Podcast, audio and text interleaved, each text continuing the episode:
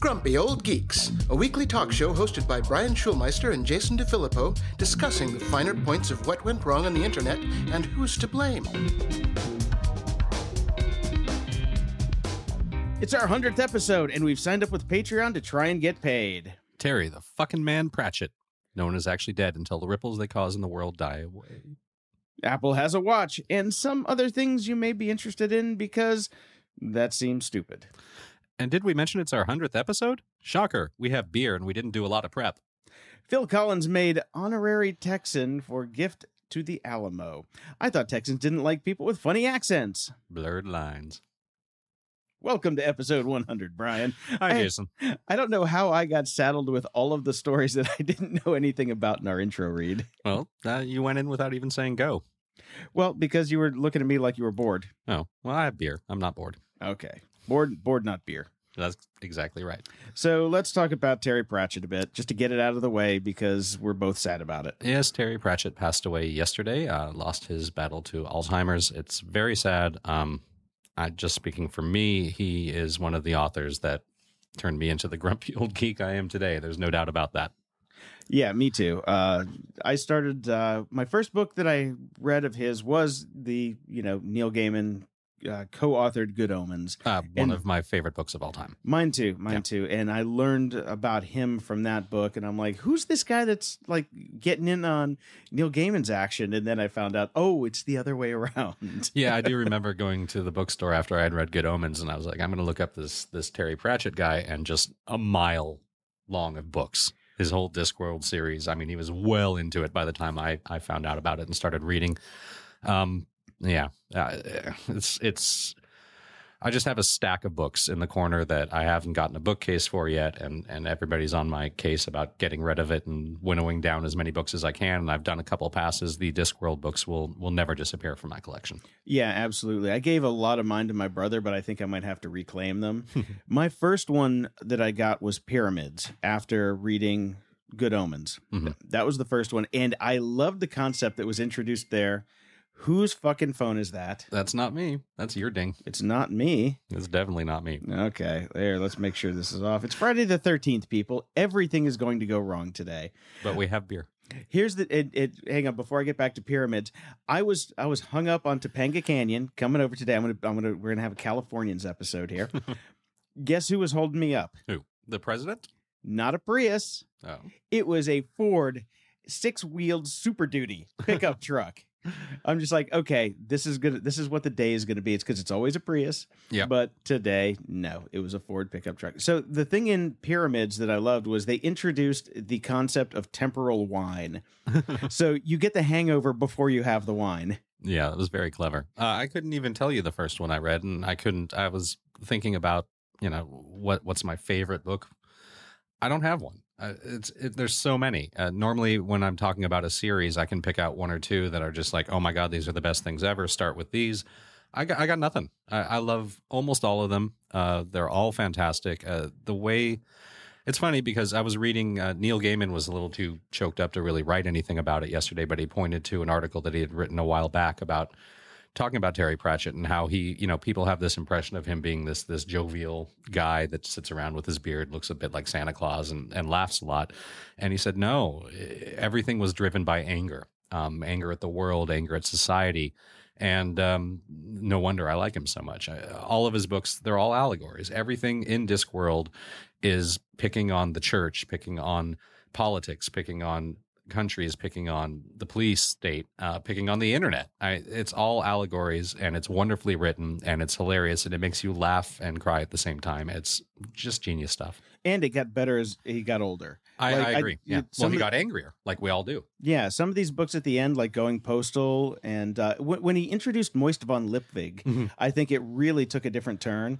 And Vetinari really kind of got into the modern age, and they really kind of started to get closer to what we are as, like you know, in in our modern times, and really kind of the parallels started to come out. But Yeah, they were yeah. genius. They I mean, he genius. started when he, when he started. He was much more focused on the unseen university and the wizards, which was the allegory for church and religion. Yeah, Rincewind in the luggage. Love, love Rincewind, uh, one of my favorite characters. But uh, they did get more pointed and more barbed and more political as he went along. And yeah, the the focus of Discworld shifted from the the university and the crazy wizards to Vimes and Vetinari and Lipwig. And yeah, uh, just uh, we get one more apparently. There, there's one in the can that's going to come out next Oh. year, so uh, that will be Okay. quite a moment. Here's the thing, though. This was what makes me happy. There is one in the can. It's not like Douglas Adams. Yeah. Because when Douglas Adams died, he left that half baked novel done, and I still want to know why the cat was half what was half transparent, and I'll never know. Well, uh, yeah, I, I don't. I'm I'm happy that it's done and it's a it's a finished piece. Um, and I'm you know I'm desperately pleading to the publishing company and the estate: do not let people do what they did with Frank Herbert's Dune series. Let's let this universe exist as it is. I don't want anybody continuing it. No, absolutely not. Absolutely not. Yeah. And you know, it's like I wasn't a huge fan of the witches like books. Yeah, I me mean, they either. were they were they were okay, but it's not really where I was at. I love the Night Watch. I really kind of got into Vimes in the Night Watch. Mhm. He was he was my favorite guy at the end when like watching his journey. Like I think I think Terry like did a he really kind of paved the entire story with with uh with him to to get Vimes, you know, from the street thug to the guy in the castle who was like the the duke at the end, and you know, you could just see his entire journey. Yeah. and I think that really kind of came to a head in the fifth element or the fifth elephant. sorry, the fifth elephant, and uh, it was just that was one of my favorite plot lines. So Yeah, it's it's just all good. And if you're a listener to the show and you have no idea what we're talking about, go get on it. Go start reading his work. It's it's fantastic. If you enjoy our sense of humor at all, you will uh, really enjoy his books. Um, and just a quick note: I this is you know we had Leonard Nimoy pass two weeks ago now, and and now we have uh, Terry Pratchett going. Uh, this hits a lot harder. Um, I know a lot of people are are in love with you know Spock and Leonard Nimoy, and for me, this is the the writer versus the actor situation. This is the person that came up with the ideas. Spock, Leonard Nimoy played a great character. Terry Pratchett wrote this stuff. yeah, His ideas, his brain, and it's not going to be replaced. no, absolutely, absolutely. Now, uh, now we're done with uh, our our little sappy part. Our eulogy is over. Our eulogy is over. We have done done our our, our bit for Terry. He, he is sorely missed. But guess what's not missed? Bluetooth in iOS 8.2 because it came back on. It is it is almost uncanny how it's every other update they release. resurrected. Bluetooth resurrected. switched right back on immediately right after I installed 8.2. Thanks, guys. I did the test. It did the same for me. I don't know what the deal is because there's apparently some watch that's coming out that, God forbid, that you know people talk about this week on the internet and on, on Oh, podcasts. come on, you were watching the the speech live. I did not. I here's the thing, man. I've been working all week. I've actually had a job this week. I have that's that's why the show notes are so you know so light because I have been wiring studios with you know paneling them with foam, recording podcasts with other people, and I got to tell you, after doing this show, this is a, this is our hundredth episode, and mm-hmm. plus also doing the other shows I do, being in a studio with three guys in microphones, listening to them talk and not being able to talk sucks. I'm just like I, I, want would have just stopped after being in a studio with three guys. well, Uh, having been in that situation many times, it's a lot of farting. well, I was the one, unfortunately, because I went and got some Chipotle before I got in the studio and Rookie washed. mistake. I told totally rookie mistake. I didn't. I didn't actually like get down to business, but my stomach was growling so bad they kept cracking up while we were while we were doing the shows. But yeah, no, I I am so far behind this week. It's a very odd week to have our hundredth episode, but I'm out here with you, sitting next to you, Mhm. not looking at you, which is very strange. It's It's not it's- as strange as it was when we were looking at each other last I time. know. I don't know how we're gonna how how we're gonna figure this out. We're never going to do it in person. Well, Yeah. Special episodes only. Actually, our big idea was to do it live on location, which I think, you know, if we make it to 200 or if we get any money off our Patreon page, uh, please Yes. check that out. Uh, we will start to do them live, and I think that'd be fun. But the, even live, if you've seen live events or live radio broadcasts, they sit at a table flat like this and they look out. They still Yes. don't look at each other No, yeah. because looking at each other throws you off. I've been to, you know, almost every live Diggnation taping when they used to do it back in the day, Mhm. and it was the same thing. They never look at each other, Yeah. because you can't. Yeah. You, you're trying to, you know, do a do show sideways glances like we're doing now, but Every now and then, yeah. you just got to keep your mic technique and just kind of kind of swivel and pivot, and then give a thumbs up, thumbs down, whatever. All right. But uh, yeah, so uh, did you see the story about the thousands of women are throwing a the dance party for the fat dude? I think you kind of ruined the whole point by calling him a fat dude, but yeah. Well, he was he's a fat dude. He is a fat dude, but I mean, sometimes I the mean, internet is a good place. I love this story. yeah, I mean, call a spade a spade. He's a fat dude. I'm a fat dude. I can call people. Here's the rule: you can call somebody fat if they're fatter than you are. Uh, okay. Actually, no, No, that's that actually doesn't really that's work. actually that's actually really terrible. I was backwards on that one. Sorry. Um. Anyway, no, he's he's a big dude. He got he got shamed at a dance thing, and then like all these girls said, "Hey, we'll throw you a dance party," and Pharrell got on it, but I think he's probably busy getting sued right now. I was about but, to say I don't know if he can still throw money in anymore after the seven point five million dollars going to the Martin Ga- or Marvin Gaye estate. um, seven point five million dollars for him is probably like his hat budget for a week. Yeah, I'm pretty sure he's got got Well, money to burn. you know, I I- could talk for an hour on this topic alone. But I'm not going to. I'm just going to say um, a lot of people ran around saying how this is proof that. Uh, the music industry is alive and well because this one particular song made so much money that even a portion of the proceeds is 7.5 million that uh, is being transferred over because uh, he may or may not have stolen the uh, song, but uh, it's not. It's this is a an outlier scenario. This was the biggest hit of an entire year that got synced so many. For it made a lot of money, yes, but the music industry in general, no, no, nobody's making that kind of money except for Pharrell Yeah, yeah, he's you know and Beyonce and Jay Z and couple other people. okay, and and a couple and other people, but it's not. Lady you know, Gaga and all that. Again, it's it's uh, much like our own economy. It's uh, the middle class is disappearing, and there are the rich and the poor musicians. Uh, uh, yes, yes, yes, yes. I'll wait for you to have a sip.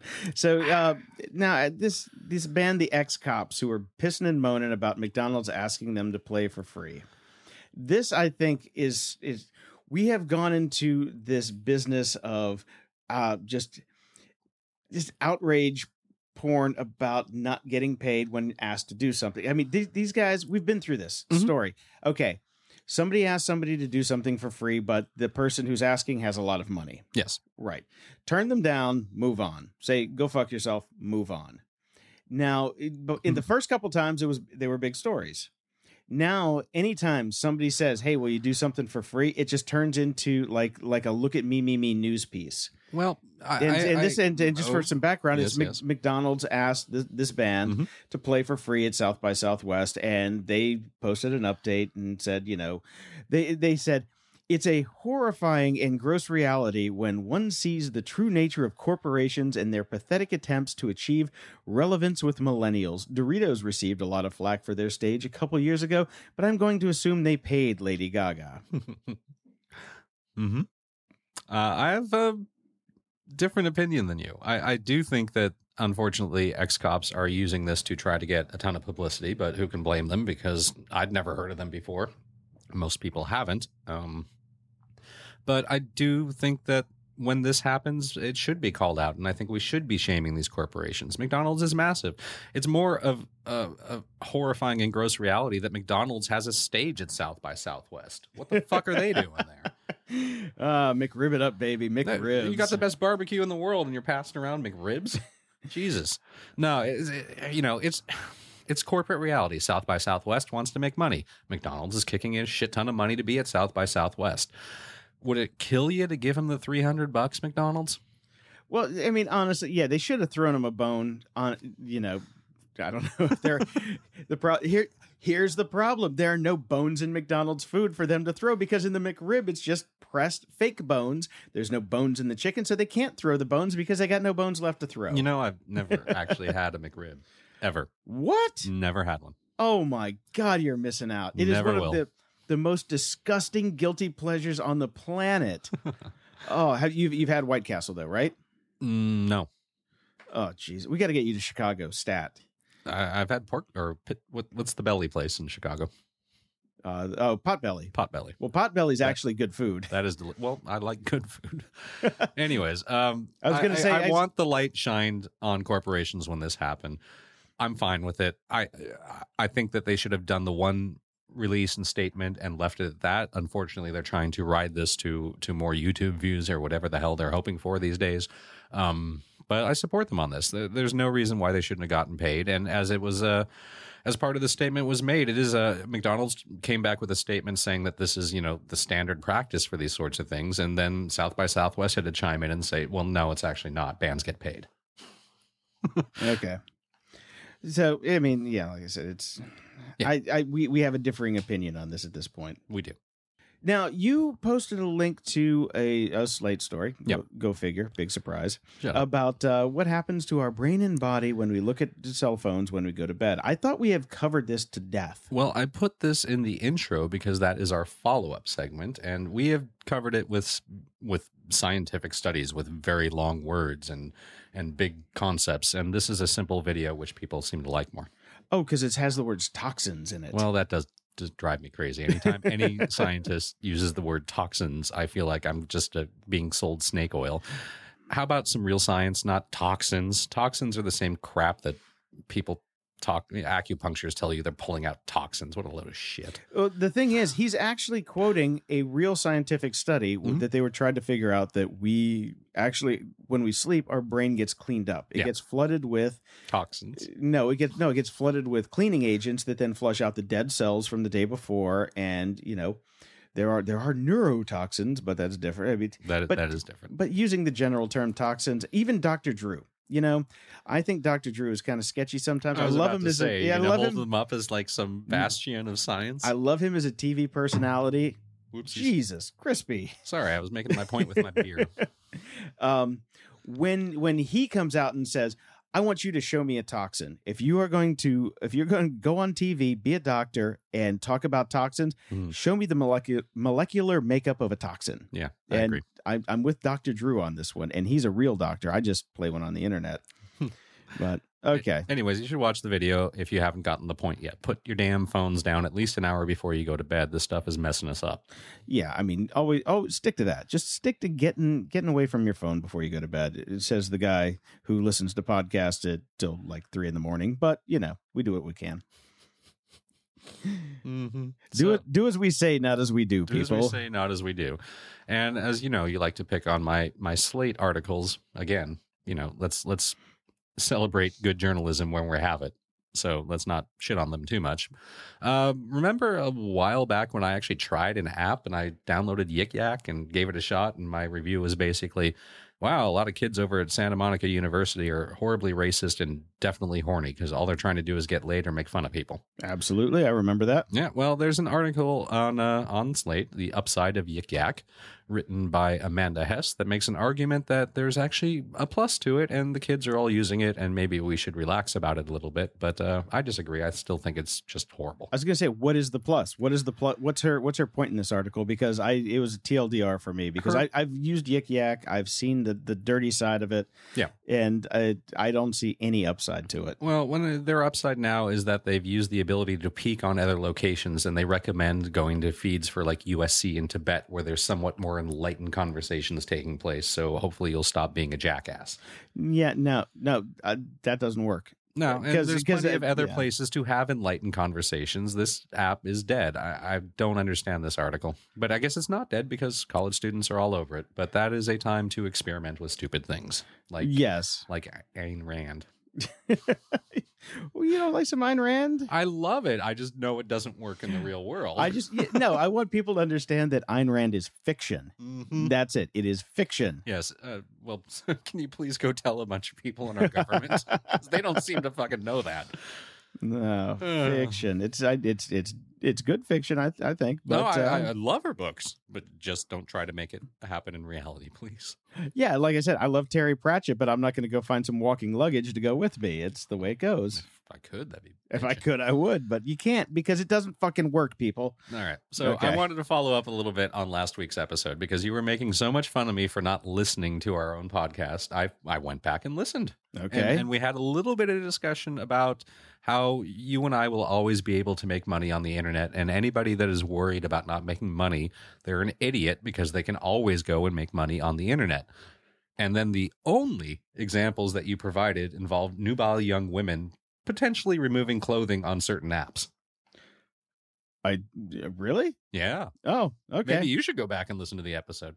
I was there. I don't have to. Hey, no, wait, that was my defense last week.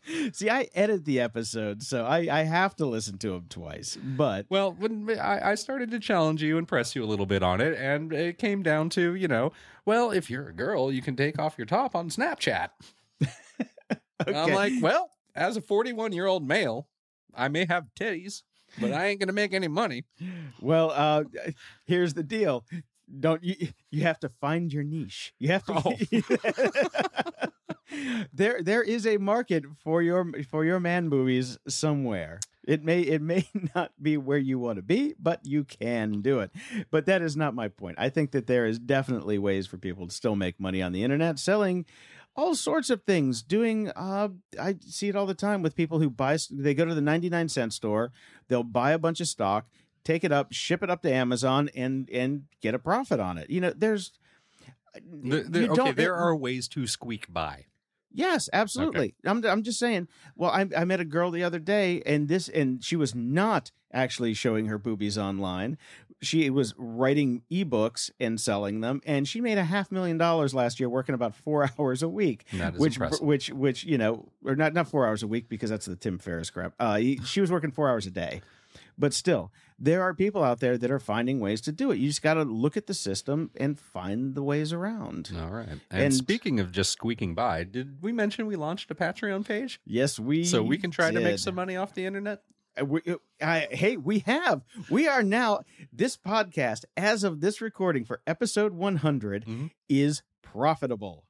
Well, it, Well, not, it's profitable. I go- bought, it's- this beer wasn't so cheap. I think we blew through that. um, well, uh, we're profitable going forward. If we do not buy anything ever again, we can pay for bandwidth and retroactively, yes, at some point we might get some money back. But yes, it is. It's it's awesome. I I mean.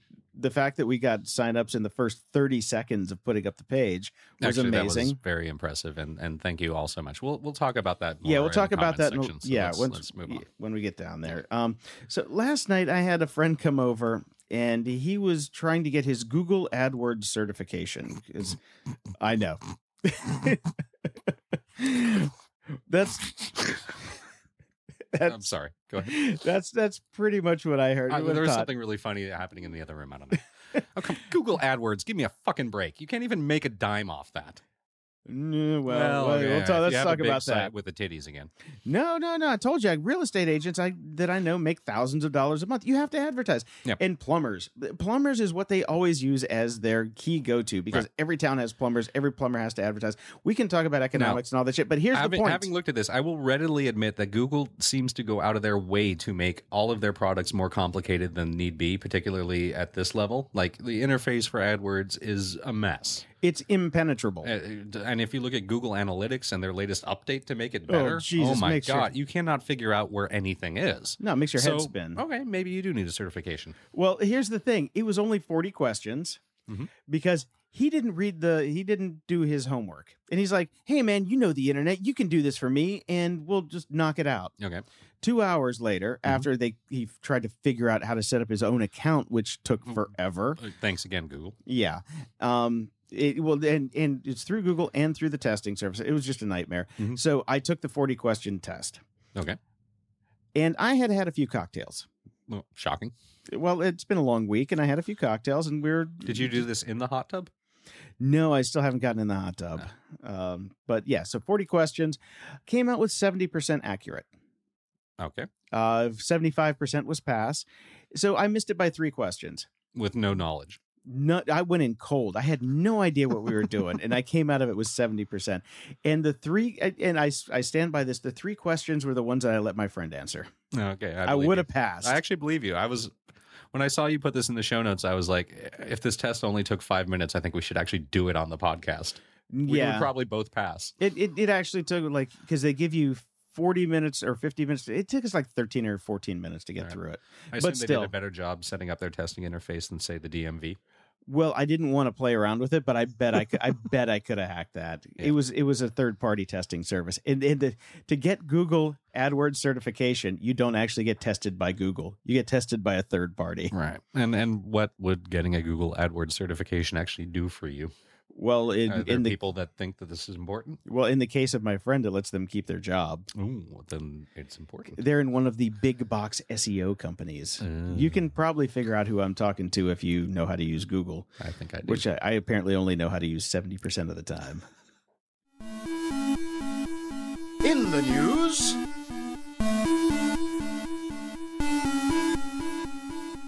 We talked about Barack Obama doing the BuzzFeed thing a couple weeks ago, and uh, I kind of turned a corner on it because I felt all bets are off now. Um, before I would have said that's really unpresidential, but to hell with it. Uh, he did Jimmy Kimmel Live last night and did the mean tweets section. I saw that this morning. I thought it was extraordinarily lackluster and didn't really uh, kind of do anything for me. Well, that's the problem with when you bring in somebody like the president of the United States into a segment that is basically extremely mean spirited to some degree. Um, I'm sure that they had to vet which tweets were going to be read, and there could have been a lot one a lot of different ones that would have been a hell of a lot funnier, but they're not going to do that. So yeah, that was kind of walking the line between. mm, We could have really done something for humor, but we're still trying to respect the presidency. So we gotta we gotta find the middle ground here. well, you have to respect the office. Yeah. But Uh, nobody on Twitter does. I mean, I checked, I looked, and just within the last, you know, six hours, there are ones that are extremely funny. Well, if he would have read them, would have been extremely funny. But there's no way in hell he's going to. Oh yeah, I'm sure there's tons and tons of them, but Mhm. uh, I I just why did they really screw up? Wait a minute, why is that so fucking? Did that just get echoey? Mm, no, It sounded it just got echoey. Okay, why did they have to screw up Los Angeles traffic so bad? They shut down like Highland Boulevard between the Bowl and uh, Hollywood Yep. for like two hours Mhm.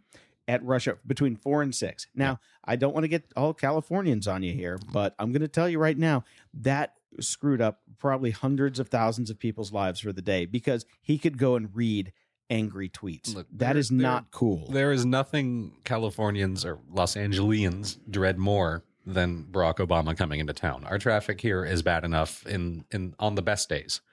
If it's raining and on a long weekend where most people go home, traffic still sucks here. When the president comes, it's a nightmare and we all can't stand it. Um you know, I'm not. Uh, I hate to bring up Adam Carolla, but I'm going to anyways. He's because he's like best buddies with Jimmy Kimmel. Even he said on his podcast, "What the fuck is up with this? Land, open up Air Force One, have everybody come to you. Jimmy, get off your ass, take your desk down to the fuck to fucking LAX, set up there, and do it there." And sit on the runway and do it there. yes, yeah. and that's a better thing to do. Everybody gets to go see Air Force One. That's cool. no, definitely that would have been the way to do it because it was uh I I was supposed to go back over there and I just couldn't do it. Yeah. No, I mean, I mean, as soon as you know, we get the traffic reports. We're told, you know, what times people are going to be where, what streets are going to be shut down. But most of us here just kind of go, all right, president's here. I'm going to work from home. I'm not going to leave the house. I'm going to make sure I have my beer. That's it. Now, um one thing that hit me this week was uh Gigaom shut down. That sucks. It really sucks because I remember when I remember when Om Malik started the website. We were friends. He was like still working as just a kind of a street journalist doing his thing, and then he started his own deal. And I was super proud of him. And I was just I was really upset to hear that they were shutting down. I mean, he had he had stepped off for a bit because he had health issues and was just tired. I, I can't I can't blame him. You can't run a blog for that long and not get tired. I ran No. on for eight years, you Yeah. know and it just takes it out of you. So I was glad when he stepped down. I thought he was going to retire and with his bags of money and Scrooge McDucket for the rest of his life, but apparently not because somebody else wanted his bags of gold. Yeah, I mean, it's unfortunate. Um, the quote in in the article that uh, we have in our show notes depresses the hell out of me. In 2008, our company decided that we would not pray at the altar of page views and advertising metrics that do nothing but devalue our readers' time and attention. Unfortunately, that didn't work out so well. Yeah, yeah. How'd that how'd that work out for you, buddy? I'm sorry. Um, yes, Um, again, it's the internet, and uh, we all pray at the altar of page views and advertising metrics. I it's know. sad but true. I, it is another example of a site with good journalism um, getting the death bell. And they they ran some really good uh you know conventions and and Mhm. that kind of thing and yeah i mean i knew where their office was I, I had a meeting there one time when i was pitching my startup and but right down the street was buzzfeed so who wins nobody wins unfortunately No, none of us do. Uh, Amazon came out with a, a an article. Uh, well, Gizmodo came out with an article about Amazon. It's their uh, their next plan beyond delivering with drones. It's uh, 3D printing your purchases in the back of its delivery van. what They've uh, put in a patent for it, uh, an entire delivery system in which there will be a van that drives around that has 3D printers in it. So as you start to order things that can be done with 3D printing, it will print in the van itself and then deliver it to you. are you fucking kidding me Nope. that is pretty kind of cool It kind of is. i like that I like this much better than the d- drone delivery plan. Oh yeah, yeah, yeah. No, this is way better. I, Mhm. you know what? If they come to my house with a 3D printed drone, I'm in. I am Well, I totally thinking in. it's only a matter of time before there's 3D printers on drones. Oh wait, Mm. then we get into the whole Terminator thing. They're going to start creating themselves. They well, they're going Oh, to create shit. themselves, and then they're going to figure out how to create. You know, see, that's a that's the one thing that people don't think about. They're like, okay, well, they they're not going to be able to make bombs, right? So if you put a put a 3D printer on a drone, Mhm. people are thinking, oh, it's got to be complex. They're going to make bombs. All they need to do is make like you know bowling balls and drop them on our head. We're Yeah. pre- we're pretty soft on top. Yeah. So I don't know. Yeah. Oh well. What are you going to do? I don't know. Somebody must stop Amazon. Oh, I don't know. Some should somebody stop uh, Apple too? I I I was I was blissfully unaware this week out of anything that went on with the keynote. Um, I think I I think I totally lucked out this week. I think you did too. This is one of the first times that. Uh, well, uh, also you had your prediction about the stock price, and you were kind of right, but kind of wrong. Well, Christy Turlington totally proved me right. Christy Durlington. I don't know this part. Oh, she lost uh when she came out on the you know her little run thing. Mhm. Uh, seventeen billion dollars worth of Apple valuation disappeared. Well, it was on the watch. uh, on the announcement of the watch, that's when stock tanked. But for the most no, part, some somebody stayed. somebody has a graph of her like when her video started, it, it started to drop. Mhm. You know, she's running with the African kids or whatever. I'm just going this from from just reading about it on the twitters Right. and and seeing the graph, and then until she like left the stage, it was just a straight decline. Yeah. and then it came back up. Well, I mean, like I've said, uh, you know, as soon as I got a, a pager in college, and yes, I am that old, kids. We didn't even have cell phones then. I had a pager. As soon as I had something in my pocket that had the time on it, I stopped wearing watches. I have no interest in wearing a watch. I have no interest in the Apple Watch. I don't want a smart watch. I don't even want a dumb watch. I don't want a watch. So this was nothing for me. You don't you don't want to watch it all? No. no, okay. No. I, I, I personally like watches. I Some do, people but do. But are you going to spend ten thousand dollars on a smartwatch that'll be uh, obsolete in two years? But you don't have to spend ten thousand dollars on it. You can spend three hundred and fifty dollars Well, on that it. gets you the ugly plastic one. So All right. I tell you what, It's a I, I status symbol, man. I'm And kind of into useless. getting the I'm kind of into getting like the twelve dollar Casio with the with the calculator like the old days. I, I, you know? I did have one of those in the I'm old days. I'm thinking let, let's go retro. No, I'm not. I'm not interested in the watch. You're not. You're kind of interested, but not really. Most people I talk to mm, around my age aren't that interested in it, but the kids are, and I really do think this is one of the first Apple products for which uh, it, it's not being directed at us, Jason. We're officially too damn old. We I, I think you're right. I think we are too damn old because I was talking to my friend last night and she's like, "Okay, the phones keep getting bigger. That's great. I can see them now because I'm old." Hmm. And I love it that I have a- an old person's phone that's, you know, it's like one letter per screen. And she's like, um, "Why would you put something on a watch that I cannot see?" Yeah. You're just making it harder. And why can't I and she's like curmud- more curmudgeonly than we are and she's like, "Um, people call me I take my phone out of my pocket. Why the fuck do I need a watch? And that's you know that's the whole thing. This is it's. But the this thing has with been the go- I mean this has been going around all week, and I don't want to like you know belabor the point. All you're doing is getting notified to pull out your phone. Well, and I mean, and- for the most part, yes, the there most are some little things that will pop up on the phone, anyways, or on the watch, anyways, that you don't need your phone for. But ninety nine percent of this stuff, it's oh, okay, I should probably do something about that, and then You you, know- pull out your phone. you know when Steve Jobs got on stage and introduced the iPod, people Mhm. are like, "Why do I need that? I have my Discman." No, I was totally into the iPod when that was out. Me too. I bought one immediately. but yeah, this this whole week, I mean, I think the best thing that came out of this week is the video of the Apple engineer talks about the new 2015 MacBook, which is it, I think this is the new angry Hitler. Like Mhm. they're gonna they're gonna be using this guy. It's like uh, I I don't know where it comes from. I just when I when I first saw this video, you have to go to the show notes and watch it. Although by now I think everybody's seen it because when I saw it, there were sixty four thousand people that have seen it, Mhm. and uh, last time I checked, there was uh, almost a million. It was So- very funny. It's very funny. I was in tears, but just talking about the silliness of how the new MacBook has one port.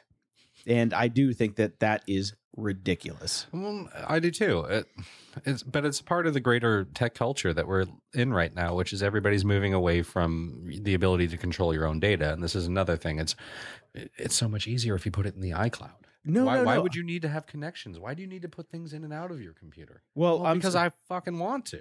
well that and the fact that we're talking through like you know ten thousand dollars of fucking gear here, Yeah. and uh, there's no port for that. Yeah. um, we're we're running on Thunderbolt now, but in in before the the old thing I had was FireWire. And then three Uh, years, Jason, you're going to be on. PC. You watch.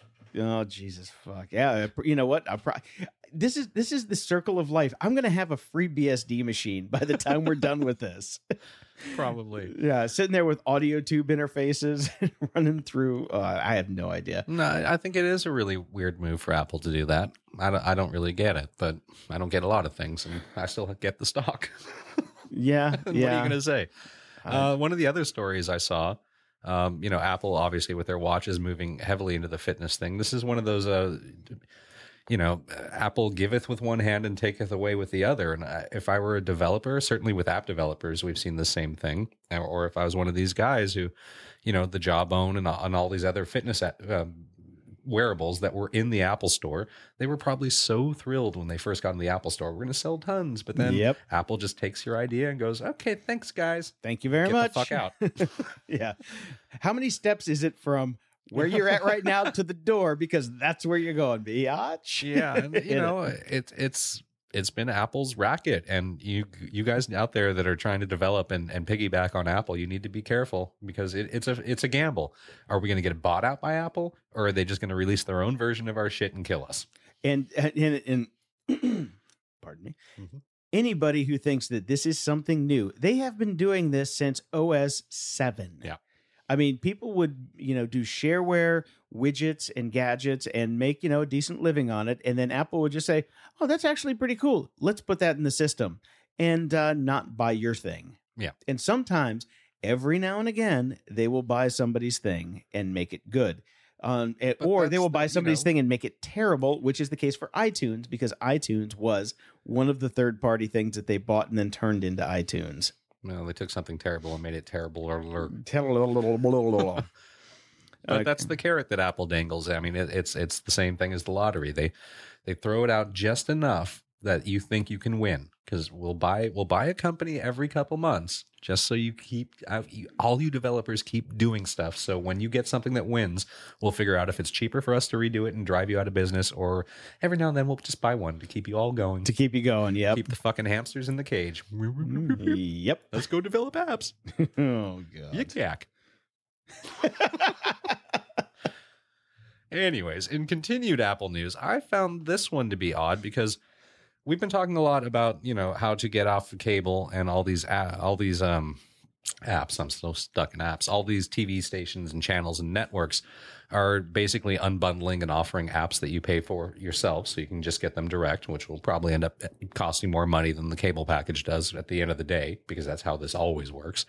Uh, but HBO now has announced that they are going to be exclusive to Apple TV, which I find weird. Uh, Well, you know, before the U2 thing, I would have thought it weird. Mhm. But, you know, Apple has bags of money that are bigger than the planet. So they probably threw a couple of them at HBO and said, here, uh, in lieu of us buying you, because we don't want to buy you because then we'd have to run you, let us just give you Googles of money to, to just uh, let us use it for a little bit for you know exclusively. And then later on when nobody cares anymore then you can go to amazon tv and prime. I mean i mean honestly the back catalog is already on prime. Yeah. this is all for the new stuff. But I'm also assuming that this is just it's an exclusive deal for devices that connect to your TV. I'm assuming that HBO is still going to have their app that you can install on whatever device you want and pay for directly or is that gone too? That's the only thing I didn't look up and I think that would be a huge mistake for HBO, but it's also probably a limited exclusivity. This is just for the announcement. They get it for like a fucking year and then it's going to come out. everywhere. something like that something like that i'm sure there's you know I don't, I don't I honestly don't care about the terms of this as long as I can watch Game of Thrones on somebody else's device that comes to my house that I don't have to pay for like HBO Go Mhm. it if it stays up that's fine and uh, go from there and if i'm on the road and i don't have a friend who has somebody else's hbo go password oh and by the way expect them to like not let you use your hbo go Oh, on more than one device when they launch it- yeah, this as a paid done, app that's separate, done. they are going to cut down on that like Yeah. no tomorrow. done deal but if i'm on the road and i want to watch something on my ipad i will pay 15 bucks a month that's that's it's not that expensive it's it's easier than going to our friends in sweden which is what we always said it's like give us an Make option to easy. pay you Mhm. and we will pay you Yeah, If you make it easy enough, that's that's uh, enough to turn for 99% of people. yeah no absolutely Did we mention that we have a Patreon page? we do have a patreon We make page it easy. And it's not in sweden No. okay, one last Apple story, and this is only purely because I really want it to happen. Uh, the, Apple had their shareholders meeting, and uh, the shareholders decided to skip any questions about dividends, which also I would really like to have happen, because Apple has too damn much money, so they've got to do something with the amount of money they have. So the idea is dividends, or everybody in this meeting want them to buy Tesla. that would be I want this to happen. Terrible idea I don't think it's a terrible idea. i don't know i think tesla's like on a tear they're doing great and if I think if the you- home battery thing is going to be a game changer, a serious game changer. well i do too Probably five to ten years off, but a serious game changer nevertheless. but that's why I don't want to get them into the Apple ecosystem. Hmm. I really want them to stay independent and stay like snappy and sharp. If if if Apple could do what Google did with Nest Mhm. and and buy them and make them independent, Yeah. I'm down. oh yeah, I'm down with that too. I Okay, think that's the way it should go through. well, uh, yeah, we'll call Tim. Yeah, make it happen. Make We'll- so I'll just dial him up on my watch, my Yeah. Casio. yeah. Beepity boop, beepity boop.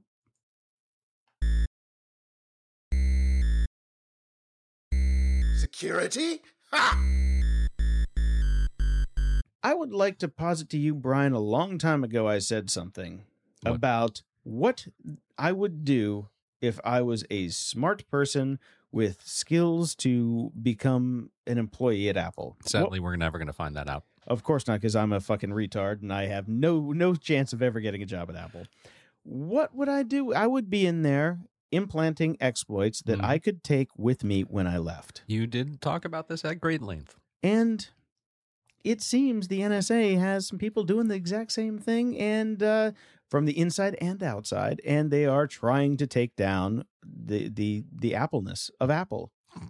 Uh, this was a this was this was an article from firstlook.org called I Spy the CIA campaign to steal Apple secrets, which we knew about because we're smart people and we knew that they were going to try and crack everything that they possibly could. And it seems that they have been on a on a tear for it. Yeah, well, some of the most insidious aspects of this is that they were hacking into Xcode and the different software packages that developers use. So getting into backdoors into basically almost everything, like say Yik Yak. yo, yo. Yo, Um, whatever happened with Yo? Oh, I don't know, yo. God, I hope they're not I'm gonna go money. have some froyo, yo. Um, No, uh, the thing is with the the versions of Xcode that they were exploiting, I think that was to get them on certain people's machines. I don't think they tried to inject that into the main update stream, but they did figure out this was this is the insidious hack that I thought they figured out how to inject software into Apple Update on Oof. on certain machines, which means that then they they they own your ass. Wow, Apple is just not that different from Windows anymore. No, it's not. It's not. I mean, I, I am glad that, that that really crappy story about how Apple is the most you know insecure system that came out like last week got mm-hmm. got debunked. Yeah, But still, it's uh, yeah no the NSA's coming after us. as they say in the article, spy is gonna spy. Spy's gonna spy. Uh, on the plus side, of, of this whole debate is uh, the Wikimedia Foundation, the nonprofit that, that runs Wikipedia, is filing a lawsuit against the NSA and the DOJ, finally challenging the U.S. government's mass surveillance programs. The nonprofit is being joined in its efforts by up to eight other organizations at the moment and is being represented by the American Civil Liberties Union. So who knows? I know I know it's not going to work. it ain't gonna do shit. It's a nice try though, and it's something that again, it's something that needs to happen.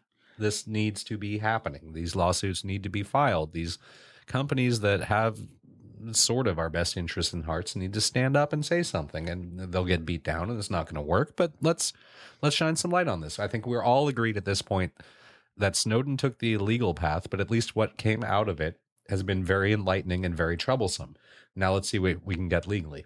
Yeah, the problem is that they're going to have to show uh, damages. Yeah. they're going to have to show the fact that that they have been harmed by the NSA's uh, activities, and then they also have to prove that the NSA did the upstream tapping, Mhm. and they're the NSA, and it's really hard to to figure out what they did because they're really good at it. you know, Jason, you were just sliding closer and closer to my original viewpoint on all this. Well, you then- can't fucking do shit, so why try?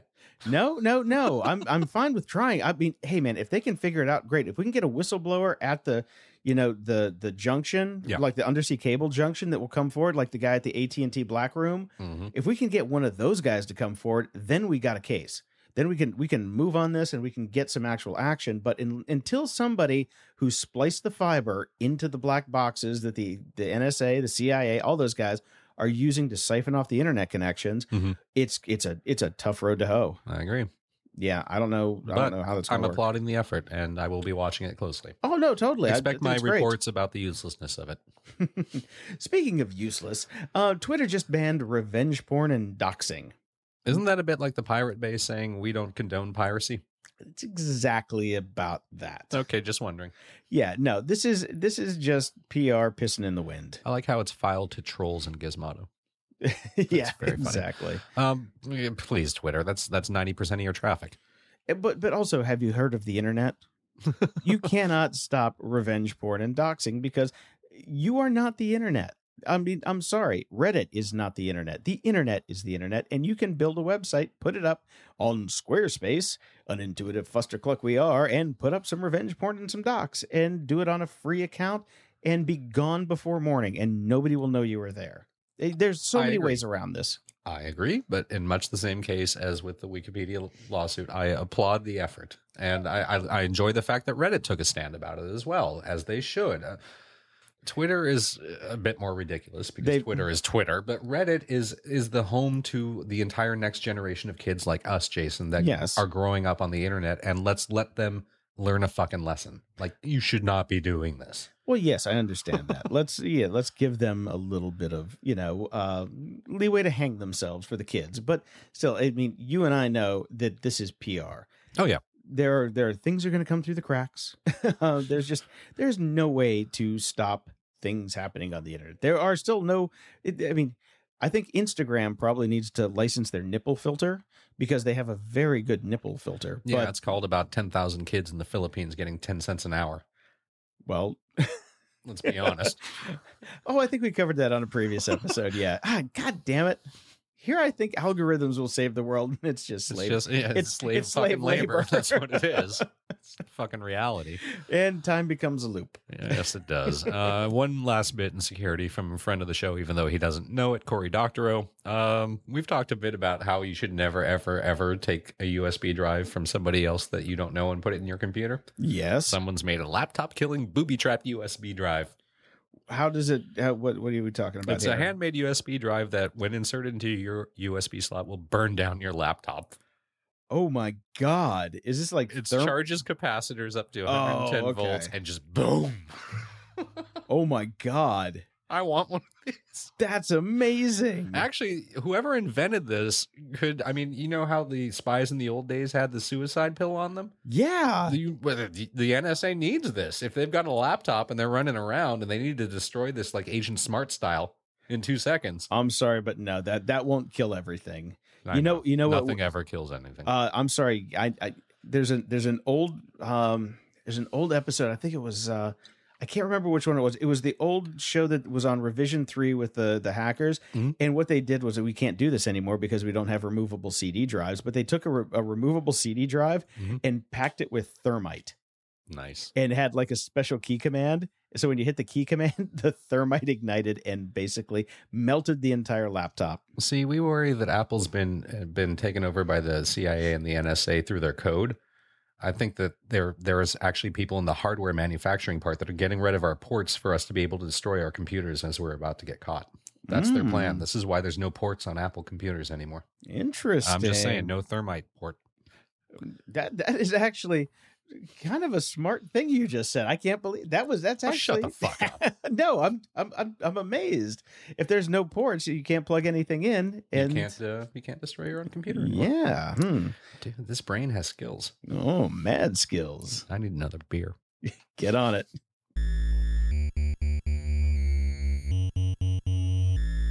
Comment of the week. We are officially running out of beer, so we need to get through the rest of the show because we have a meetup to get to. Yeah, We'll see who's there.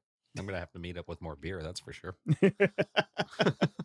so this week, uh, Joe uh, Saggio sent us a twenty-five dollar donation. Thank you very much, Joe. Thank you very much. And Joe, Yes. you uh, wrote in on our website as well, but you didn't check the box that says we're allowed to read your thing, so we can't use it, and we take your privacy seriously. We do. It was very funny too. Yes, it was a good little note, and uh, thank you. So next time, click the button. Click the button. Or maybe he didn't actually want us to to read it, and it was just for us. maybe Uh, we've had people do that. it's a very lovely note. So thank you. So we did get a note from uh, Lawrence Lee, one of our favorite folk, uh, lawrenceleeart.com. Uh, we'll put a link in there. He's like, uh, I got the email about Patreon while working in the studio this afternoon and decided to sign up. I don't listen to Grumpy Old Geeks while I'm painting for fear that I'll miss something. Good call, by the way. Hmm. so when I got home, I fired up episode 99 and was astonished to hear my name and your kind promo on Comment of the Week. Thank you. And I must say that number 99 was great. I can't wait to go through the show notes and explore further. Thank you again for your hard work. You enrich my life. Oh, and I'm happy to have been able to save your sorry asses. Thank you, Lawrence. Yes, thank you, Lawrence. Um, thank you very much for being one of the first people that uh, went in on our Patreon page and uh, is chipping in some money every month for us to keep this going. Thank you so much for your interest, and yeah, very much a fan. And interacting with you has been fun too because you're a funny ass guy. Yeah, no doubt. Now we got a uh, a note from Herbert Fillmore Yes. on uh, a uh, basically he put in his entire Audible.com review on a book called Departure by A.G. Riddle. Now I've read A.G. Riddle's entire first series um, and talked about it on the show, which is probably how I'd assume he'd found out about the author. I have not read Departure yet because Departure does seem to be a little bit of a Departure. yeah, stole my joke.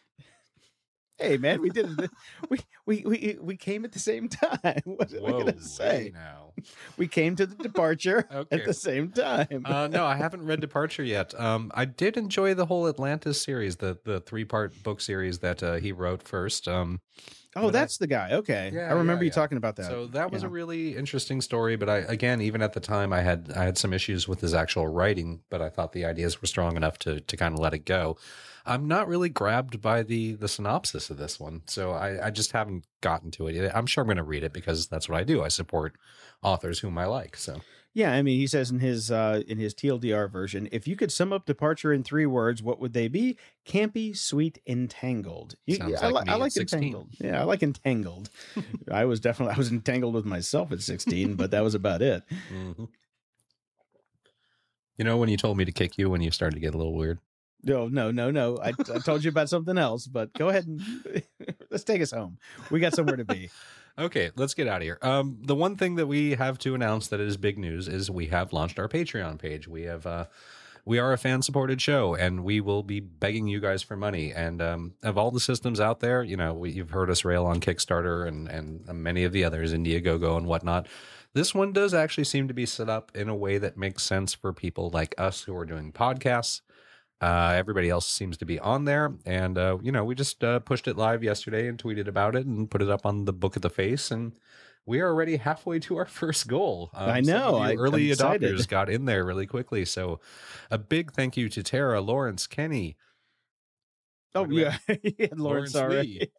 Lee. we haven't been there twice. All right. No, and uh, Melissa and Jordan Cooper. Melissa and Jordan Cooper, who have gotten us to fifty dollars per month uh, for us to do this podcast, which is halfway to our first milestone goal, which is hundred dollars per month. At which point we have self respect. We we well.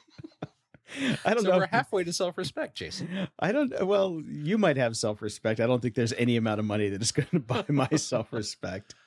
Uh, see previous 99 episodes. Yes. But for the for the most part, we can't thank you enough. And I mean, I'm just kind of annoyed that we waited so long because we we, we tried the tugboat thing. We had we had great results there. Mhm. Uh, our friend of the show, Mike Tamal, gave us a bunch of money there. Sean Bonner. We had a bunch of people give us money on on tugboat, but And They didn't we've have- had a they didn't people have just the- sending us uh, money Yes. Through our PayPal donate link on our site. So uh, there are many, Yeah. many of you out there that that have been supporting us as we go along.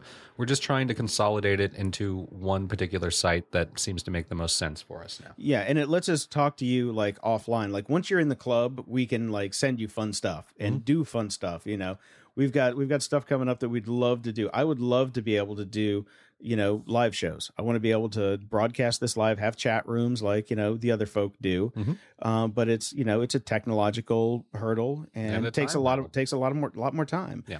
Um, but you know if we can get there, we'd love to do it. Yeah, and the way that Patreon is basically set up, if you haven't looked at it yet, um, is that we can set goals at certain dollar amounts per month, and and when we hit them, we will start doing special content or recording the show live, or you know, if we hit the dream of of actually being able to do this almost part time, we'll start to do a daily show. Yeah, I mean, if we can honestly get to, I mean, it's five thousand dollars a month, which is our, our daily goal, Mhm. which you know would give us enough runway to actually do, I you know, do the research, spend the time. You know, you know how much time we spend doing the show every week, which is ridiculous, except for this week.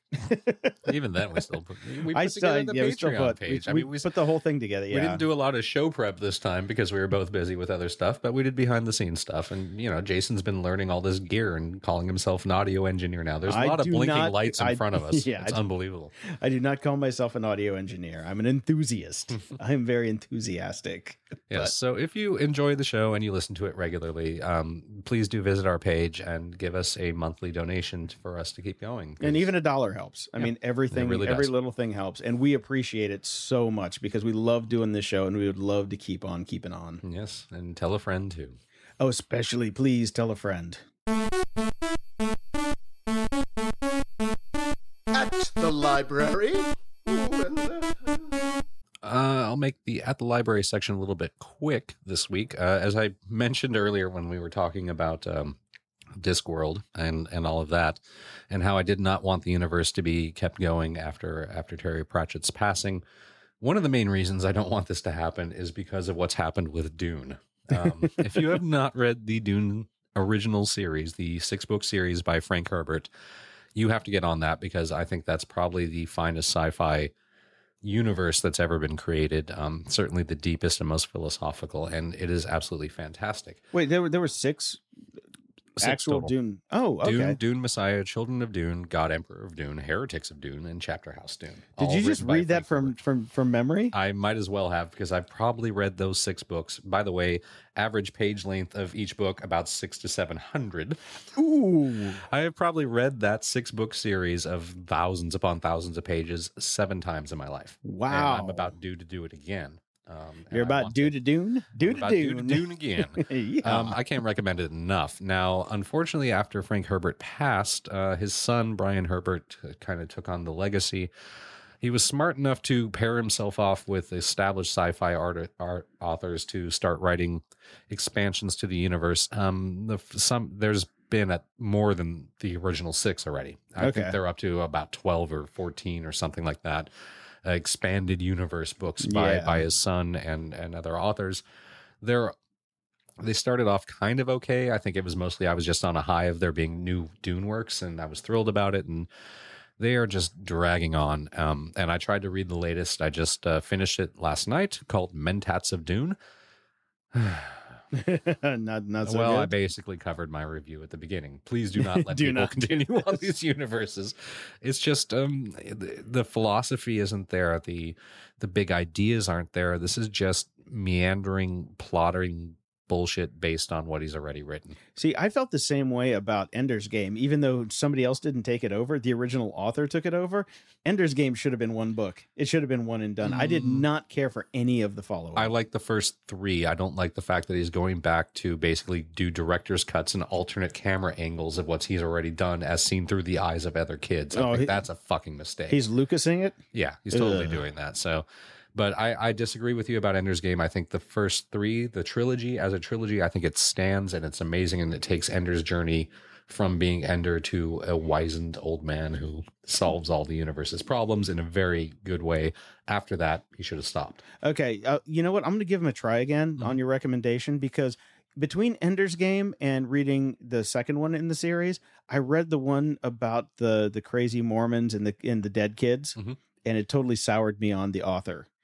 So Yeah, that was a really tough book to read. sometimes you really just have yeah, I- know this is hard but sometimes you have to separate the artist and the art I know, and I Orson know. Scott Card is one of those. I despise him as a human being, Yeah, that's the but problem. he's written some amazing things. In Empire, I loved Empire. Yeah. We, we've talked about Empire on the show. I think Yes. that was a great book. So I'll give it a shot, and I will turn my brain off and forget that I hate everything about him as a human being. yeah, and the movie sucked. I liked the movie. I thought it was horrible. Yeah, well, it, it was it was better than I thought it was going to be, which wasn't like I didn't turn it off in ten minutes. Uh, That's fair enough. And um, I do want to make a quick mention of somebody that we've never talked about in a book series that we haven't talked about. And Jason, do you happen? To, I, I blanked on this, and I should have gone through the show notes and done this. The guy that is listening to the podcast with his son that wrote us uh, Last week, yeah.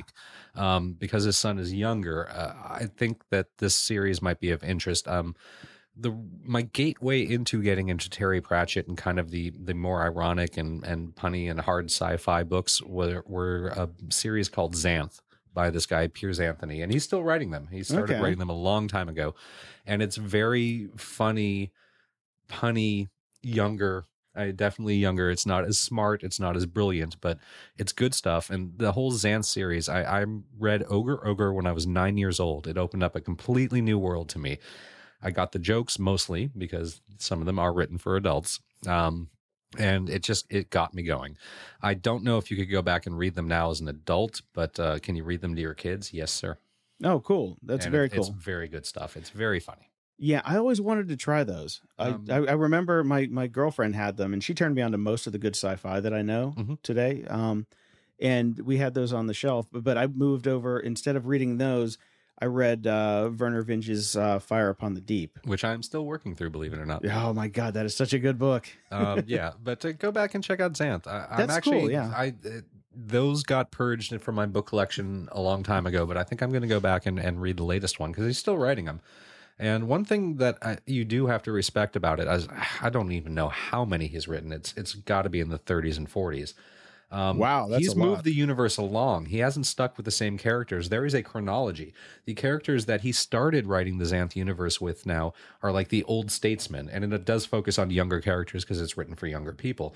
So, but he checks back in with all the characters. They're still in the universe. He has created an entire universe, and you got to fucking respect that. I totally respect that, especially that, that you're still talking about it and you you, you, like it. yeah, and I haven't read a Xanth book in probably 20 years. wow, very cool. Mhm. So much for a short at the library. Yeah, got a little longer.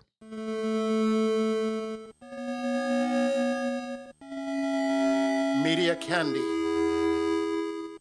I still, unfortunately, read Lefsetz a lot. Um, you kind of have to if you're in my industry. I, I well, Uh, it it drives me crazy most of the time. Sometimes he's right, and when he's right, he usually makes it into our show notes.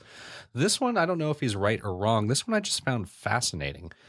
Um, it's all about playlists on Spotify. Okay. And, and how they are starting to get traction and starting to become important, and people subscribe to them.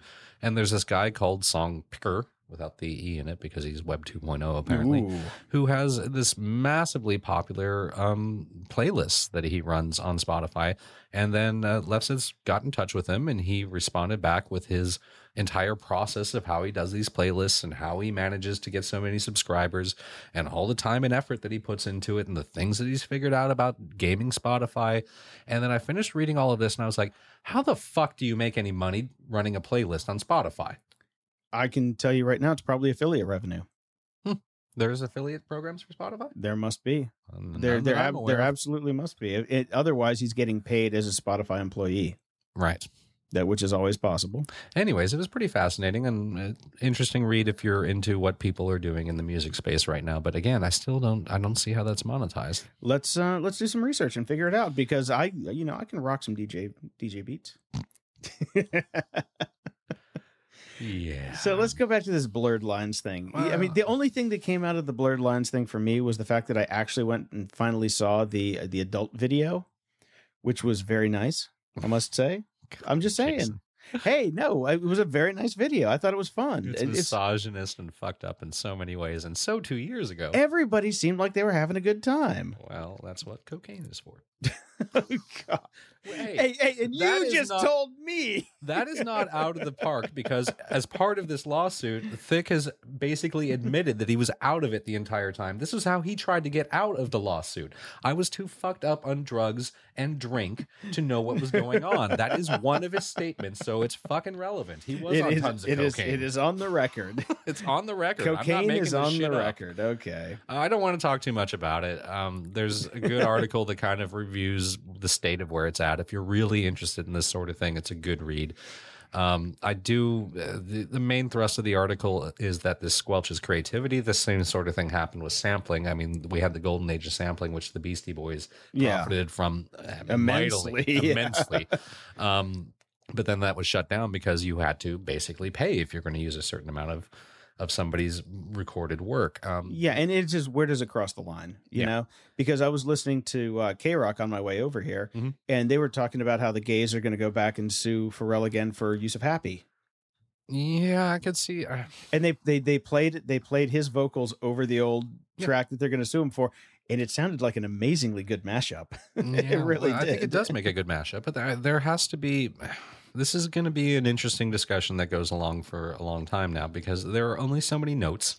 That's that's exactly what I was going to say. There's only so many notes and only so many arrangements. So when do we get to peak music where there is nothing else, and then all you're doing is putting your spin on it? I agree completely, and it's interesting that you use the word arrangement because this lawsuit is not about the recorded music, which was sampling in the Beastie Boys. This lawsuit was about the literal written down music, the Mhm. arrangement. And Yeah. they're saying that they copy the arrangement, and especially if you're talking within the pop format with only so many notes and only so many so much time and only so many beats, and it's all four four. Yep. There's only so much you can do that is catchy. The rest sounds like Yoko fucking Ono.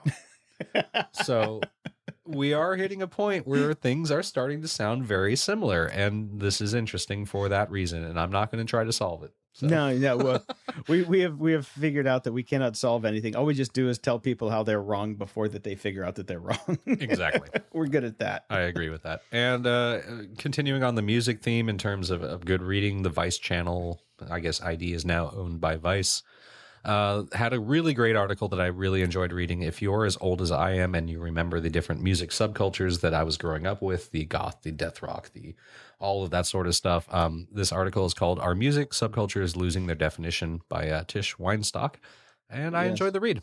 It was a great read, and my only uh, comment was yes. Yeah, it, we, yeah. we we defined ourselves by the music we listened to back Punk, then. ska, skinheads, suede heads, hip hop heads, rude boys, teddy boys, mods, rockers, ravers, all of that I grew up with, and that Yeah. was how I defined myself at the time. I don't, I don't yeah, how do kid, kids define themselves by our do Pokemon, video games. or Yik yeah, Yak? exactly. I mean It's like that's there's yeah. so many different ways because we just had no media back then. You Yeah. know, I mean, it was such a narrow channel, and now it's just like, which noise are you going to be into this week? yeah.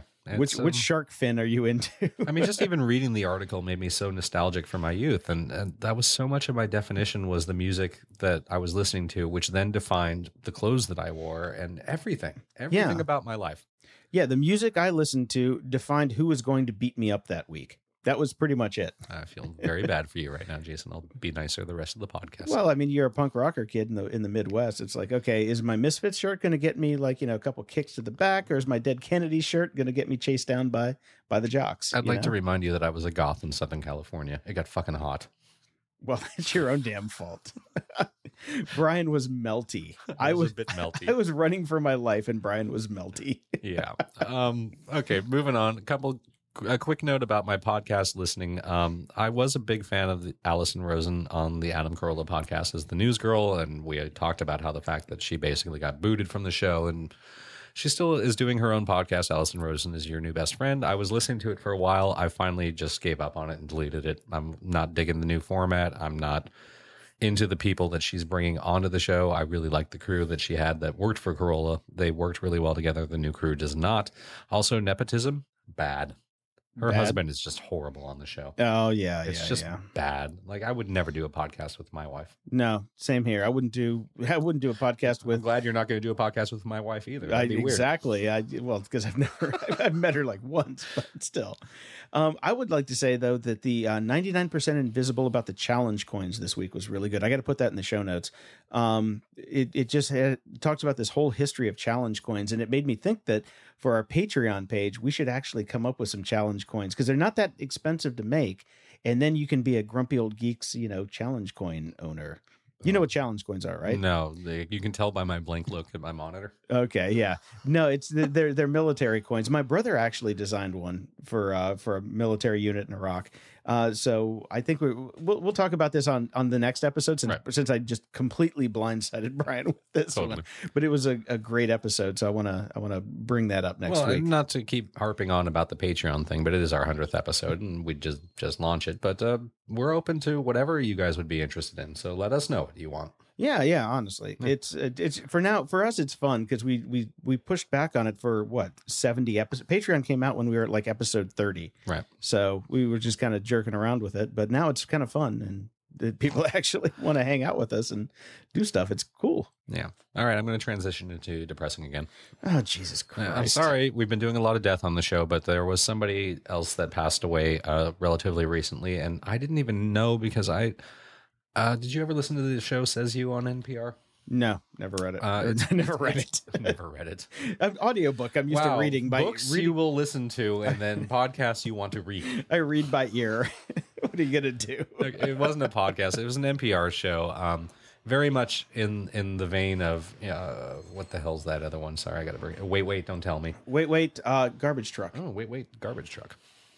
So says you was basically very similar to wait, wait, don't tell me. It was a bunch of learned older people making funny jokes and puns and basically showing off the fact that they're actually smart in a very funny way, which I love. I It's it's kind of like us, but but with with funny with funny and learned. yes.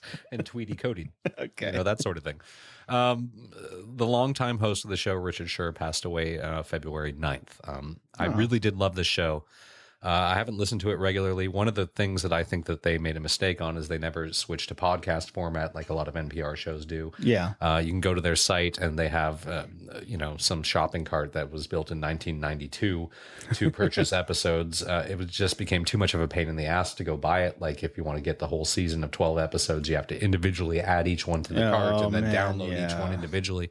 Ugh. But it's a very, very good show, and I'm very sad. Um, he, as part of his dying wishes, apparently said, "I want the show to continue." So I hopefully somebody will take on that mantle. oh, that's cool. That's cool. and they will keep the show going, Um, and I will um, listen to it more regularly. and I will tell you right now, if I die, this show dies with me.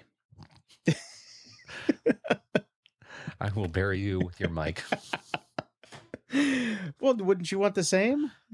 if I die, Yeah. I don't you give us a to? fuck. I'm dead. Yeah, that's actually pretty true. you don't give a fuck in your life. I don't care now. Okay. Now, this, I don't know if we're being trolled on this one. This comes from comicbook.com. I think we're being trolled.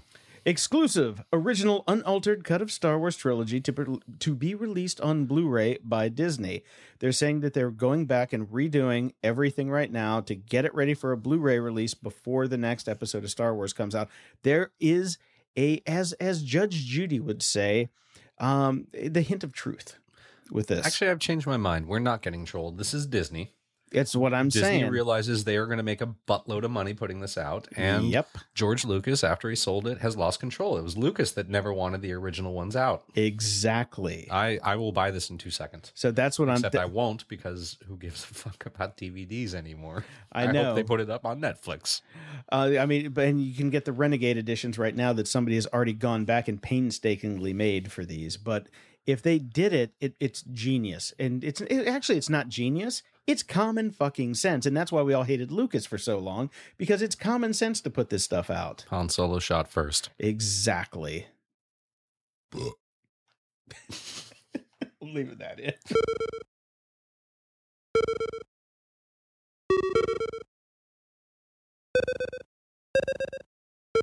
The web's not dead! Oh, no, it's not. It's weird. It's your friend, a rock star programmer.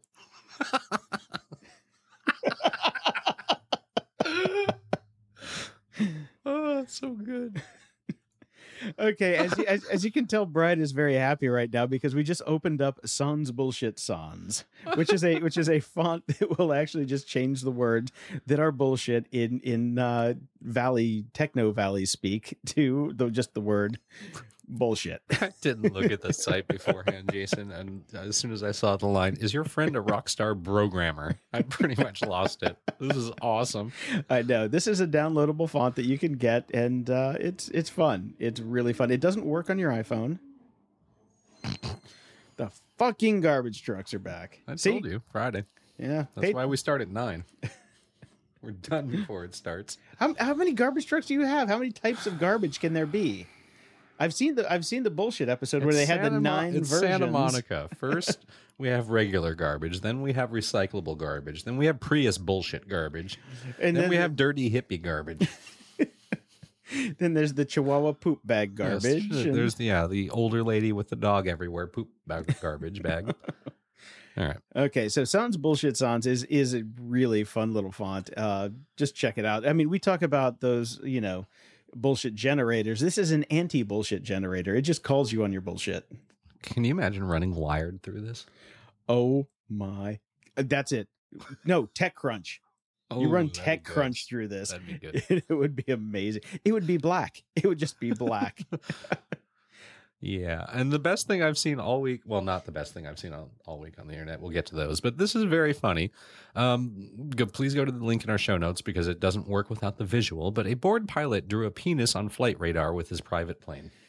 I've seen the runtime one, you know, where people run around San Francisco like Yes. making penises, but I've seen that too. this but is this a guy pilot in a fucking in a plane. plane. This guy took it to the next level, and when I pulled it up, I just busted up. It's really good. It's awesome. yes, it's a very well endowed uh, little flight path. And unlike last week, where I found two videos that kind of tugged at the heartstrings a little bit, uh, this By the way, I, I want to do some follow up on that Mhm. because I went back and I watched those. Mhm. One of them I was completely nonplussed by. The Yeah, one with the the the skeletons. skeletons, it was cute. It was good. Yeah, I Yeah, kn- it's good marketing. I knew what they were doing from the get go, but the one with the girl, little girl and the dad, oh my god! I cried like a little baby. I was good, right? grabbing tissues. I'm just like, when as soon as she said my dad's a liar, and I was just like, oh god, here it comes. right? Then it was just like I told you. floodgates were open. I Oh, told you, God, man. it was so you were good. making fun of me, and I was like, that one made me cry. Well, because yeah, well, no, I was making fun because the first one I saw was the skeletons. I'm like, oh, this is just marketing crap. Dude, you I know, saved the best for last. you did. I'm putting the videos in order again this way this time. Okay.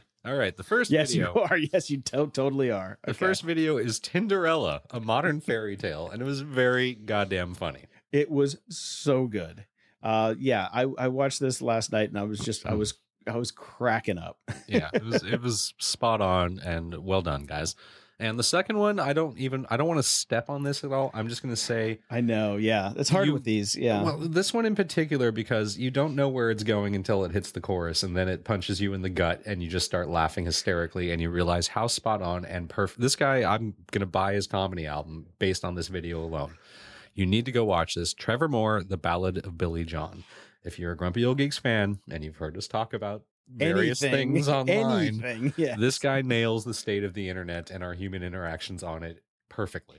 I know. I when you you were saying that I didn't need to watch it before we did the show, and then I'm just like, no, no, no. I, I need to see things. I need to be informed. And then you started playing it. In about 30 seconds in, I just I, I had tears. I, I was laughing so hard. I had tears because it was so spot on with our the the people we've become on the internet. Yeah.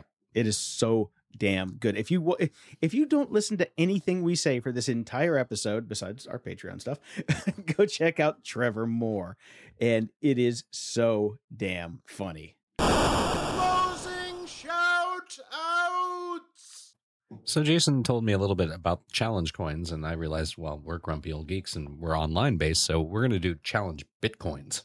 Bitcoin challenge. So they'll just be JPEGs. yeah, send some JPEGs with some random numbers. Yeah. So if you hit a certain number on our Patreon page, we'll send you a JPEG of a challenge Bitcoin. Not really in the spirit of it, but I think it's damn funny. Okay. So, um, as doing the closing shout outs, we we like to, you know, do this. And and this is our Academy moment, 100 episodes. So Mhm. I would like to throw out a a hearty thank you to our first actual, I think, fan who Mhm. wrote in and kept kept with us for quite some time, Beach Mama. Oh yeah, Beach Mama. She hasn't been around for a while, but uh, you know, she's always here in spirit. Yes, definitely. And a thank you to all of the people that have given us a bit of their bitcoins or regular coins or any sort of coins over the last two years. We're still broke, but we're more buzzed because of you. Exactly. Thank you very much.